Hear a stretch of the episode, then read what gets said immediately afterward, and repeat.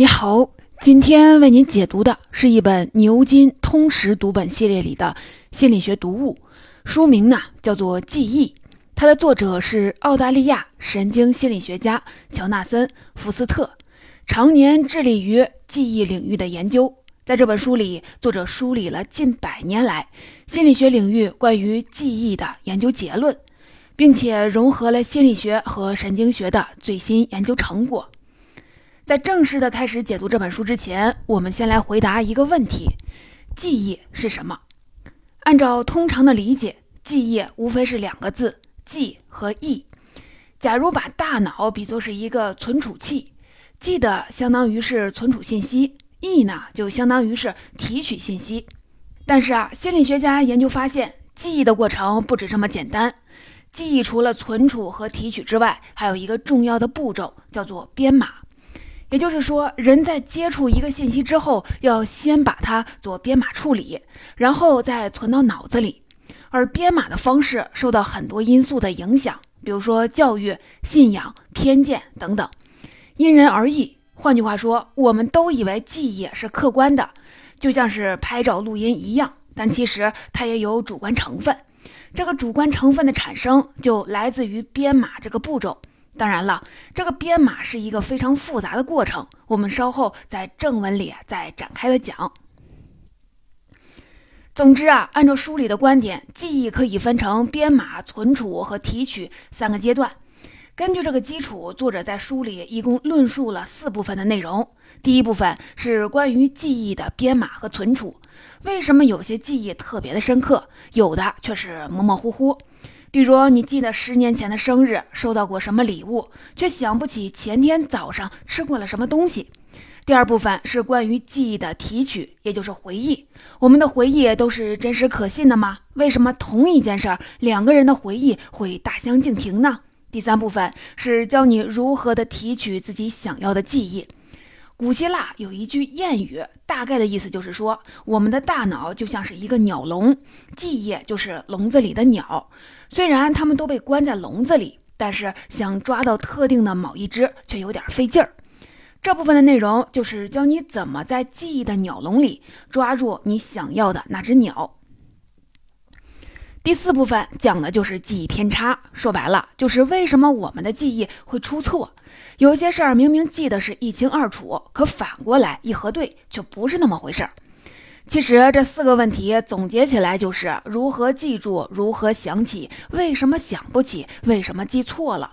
这些关于记忆的问题，我们每个人都遇到过。本期的音频就让我们借助《记忆》这本书，用神经心理学的专业视角去看个究竟。我们来看看记忆的编码和存储是怎么回事儿，也就是人们是如何记的。这本书的第一个观点是，记忆是一个动态选择的过程，它既是自上而下的系统，受到人的偏见、印象、信仰、态度的左右，又是一个自下而上的系统，受到人的感官影响。如果我们把记忆比作是一个东西，更合适比喻是一条河流，而不是一个刻录机，因为记忆绝不是过去经历在头脑中的重新浮现。我们现在就可以做一个小测试，比如说，你一定见过一元的硬币。但如果让你闭上眼，你能回忆出一元硬币上的图案吗？是头像还是花呢？上面的文字都有什么呢？文字具体在哪个位置呢？怎么样？是不是还挺困难的？估计大部分的人并不能准确地回忆出一元硬币上到底有什么。所以你看，就连硬币这么常见的事物，大多数的人也不能准确地记住。这说明记忆并不是准确刻录我们生活的刻录机。我们每天接触的事物有千百件，如果都记住，显然是太浪费精力了。人们倾向于记住的是对自己最重要、最有用的信息，比如说硬币的大小和颜色，因为只有这些特征跟它的面额明显相关。知道这些，我们就可以完成交易了。所以，记忆是一个动态选择的过程，就像一条河流，有时泥沙俱下，有时清澈见底。河流水质的好坏会受到流过的地段的影响，这种影响有时是自上而下的，也就是说，记忆会受到人的偏见、印象、信仰、态度的左右。这些主观的喜好决定了哪些事儿轻易的就被记住了，哪些事儿不容易记住。比如说，你在听完一堂课时，被老师讲的一个话题深深的吸引，即使你日后没能想起老师讲课的具体的内容，但对于这堂课的情境却记忆犹新。这就是你本身对于特定话题的偏好，影响了你的记忆深度。这个话题让你产生了兴奋的感觉和想法，所以你更容易记住它。再比如，一个球迷比别人更容易记住球赛的比分，一个象棋大师能比别人更容易记住棋子的位置，也就是因为他们在相关领域有更丰富的知识，所以记起来得心应手。这是一种自上而下的影响。除此之外，记忆还会受到人们自下而上的感官影响，比如说。大多数的人都不太可能记得你把车停在了陌生停车场的哪个位置，但如果停车场里发生了事故，撞坏了自己的车，你来自本能的应激反应会让你把停车场的这个场景记得尤其清楚。这也就被称为闪光灯记忆，它指的是人们对一些亲身经历的特殊事件的记忆经久不衰。许多人都记得在听到911事件报道的时候，自己在什么地方和谁在一起。为什么会这样呢？因为他们当时的情绪都太激动了，这种感官上的敏感是人类在漫长进化中形成的。人们对与威胁和奖励有关的感官刺激特别的敏感，也会激活生理和心理模式做出反应，让你对这些刺激印象深刻。作用就是趋利避害。所以，我们看第一个观点，记忆是一个动态选择的过程。人们对接触到的信息会做出选择，整合后留下一部分，扔掉一部分。记忆既是自上而下的系统，受到人的偏见、印象、信仰、态度的左右，又是一个自下而上的系统，受到人的感官影响。了解了关于记忆的编码和存储方式，我们再来看看记忆的提取方式，也就是回忆是怎么回事儿。人们在回忆时，并不是再现了已有的记忆，而是运用想象力对记忆进行了重构。就像记忆产生的本身不是简单刻录生活一样。回忆也不是重新激活人们大脑中过去的痕，不是机械重复，而是一个二次创作。比如说，当两个人看完同一部电影之后，他们对电影的描述有相似的地方，但也会有很多不同之处。这取决于他们的兴趣点不同，在观看电影时的情绪反应不同，对电影中故事的理解也不同。所以每个人回忆出来的故事版本都不一样。在二十世纪上半叶，心理学家弗雷德里克。巴特利特做了一系列有名的记忆实验，就证实了这一点。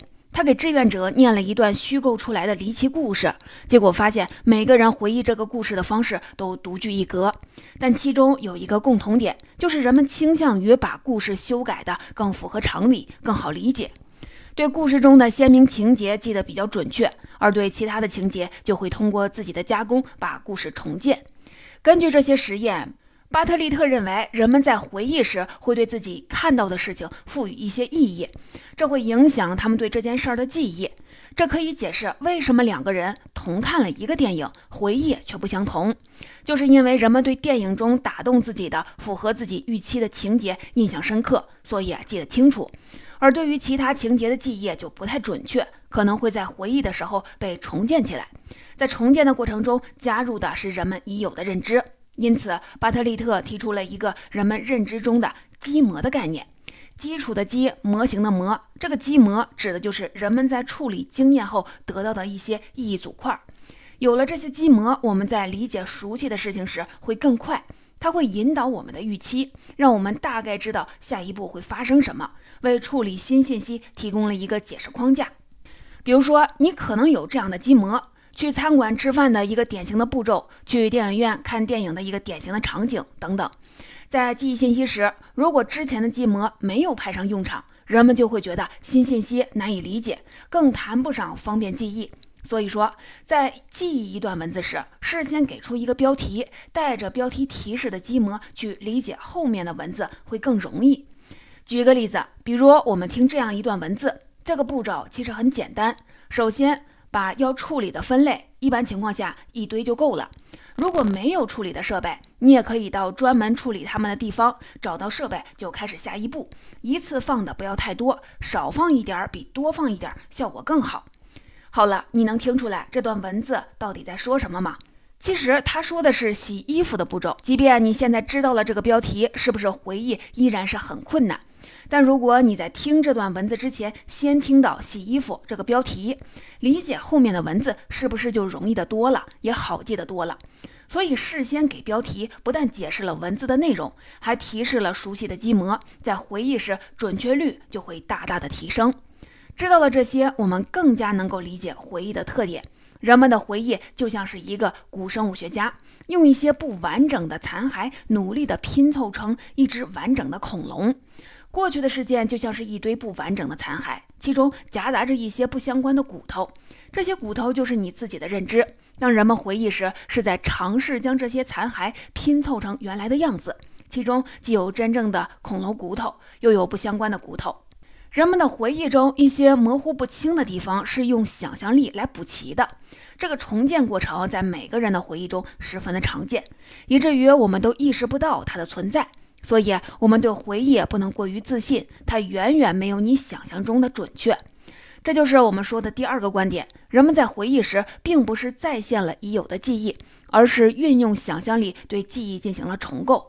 人们在回忆时，会对自己看到的事情赋予一些意义。这会影响他们对这件事儿的记忆。对于记忆中的模糊地带，人们在回忆时会把记忆重构一遍。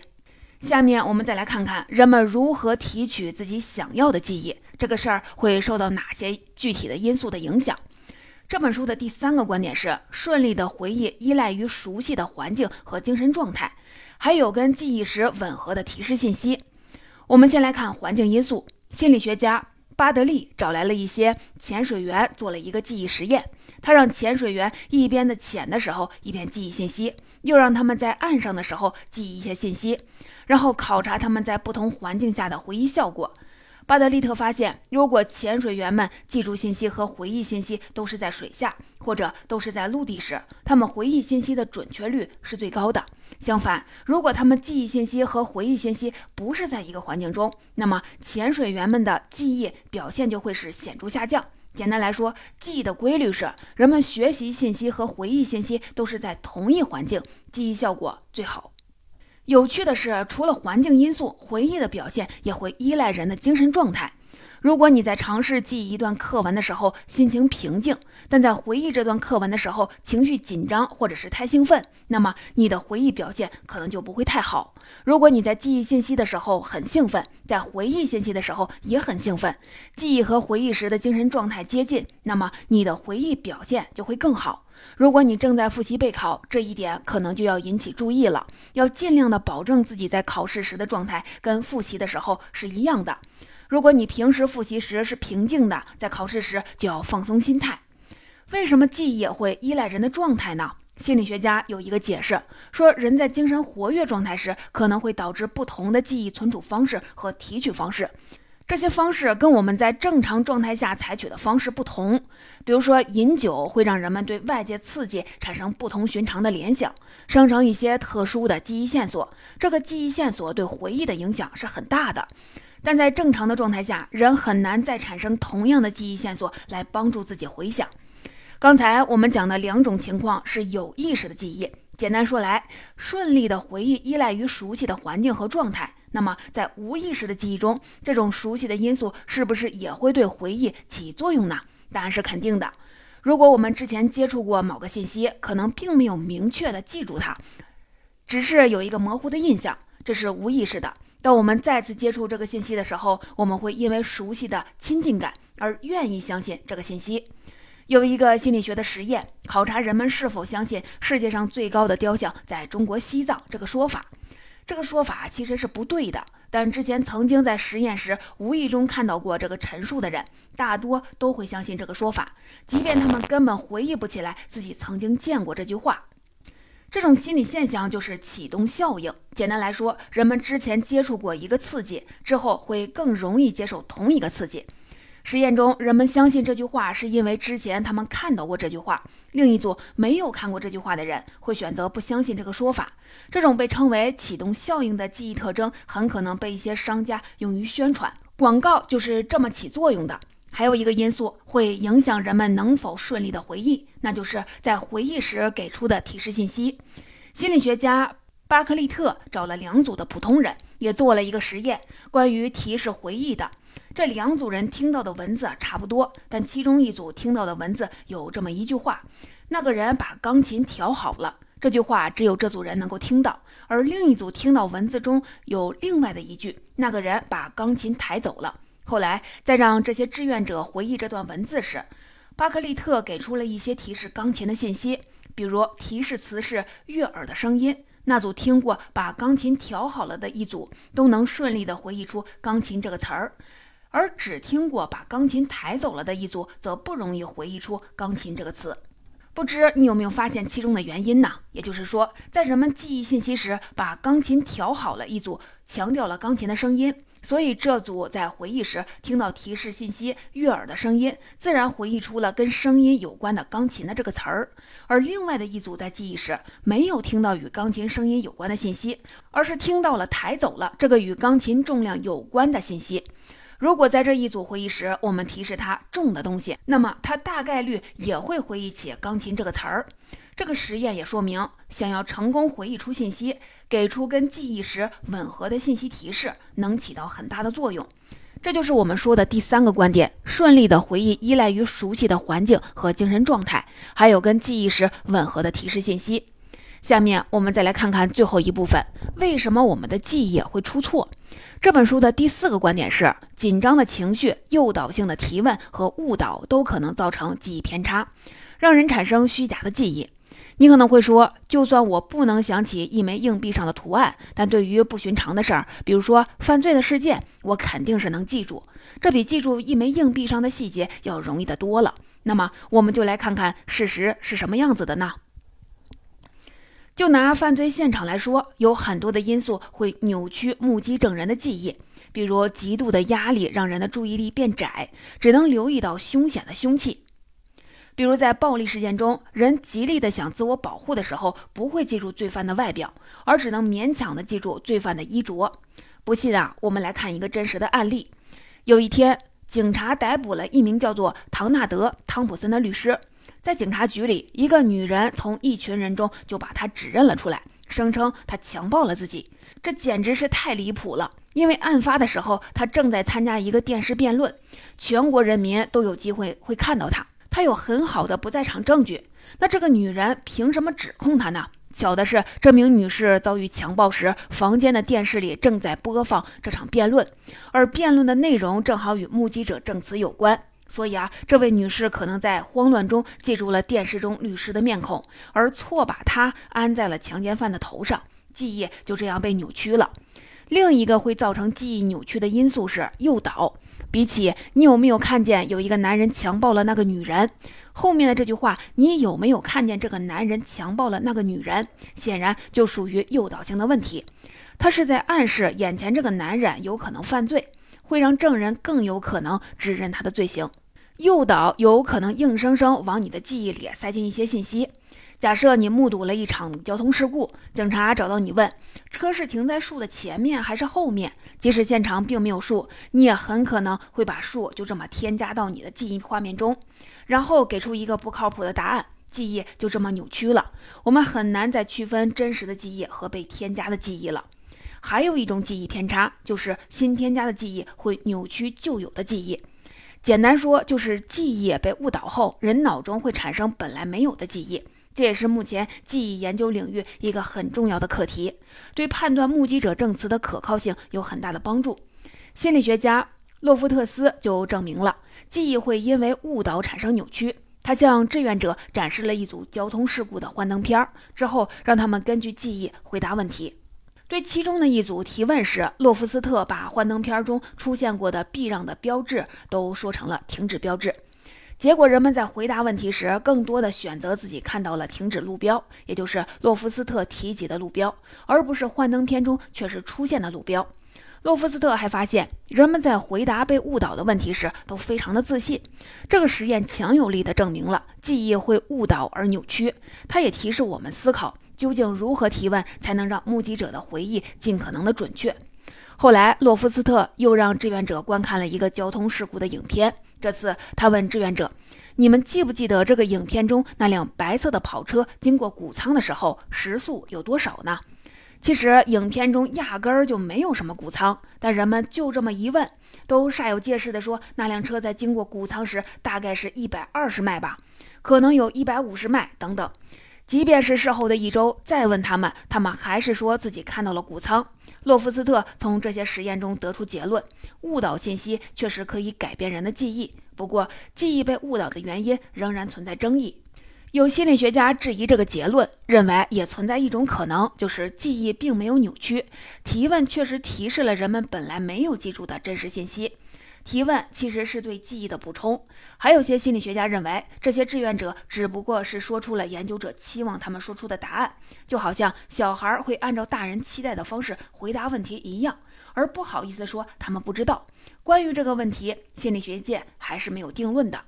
跟记忆被误导而扭曲的情况正好相反的是，还有一些研究发现记忆的更新出了问题。也就是说，有些后来发生的本应该被整合进记忆中的，却没能够被整合进来。人们以为对自己之前的错误信息进行了修正，但他们沿用的其实还是之前的信息。我们现实生活中就有这样的例子：在2003年，美国入侵伊拉克之后，大约一年，美国国内做了一个调查。有百分之三十的受访者坚持认为，在伊拉克发现了大规模杀伤性武器，甚至有百分之二十的美国人还认为伊拉克在战场上使用了生化武器。其实这一点并没有得到证实。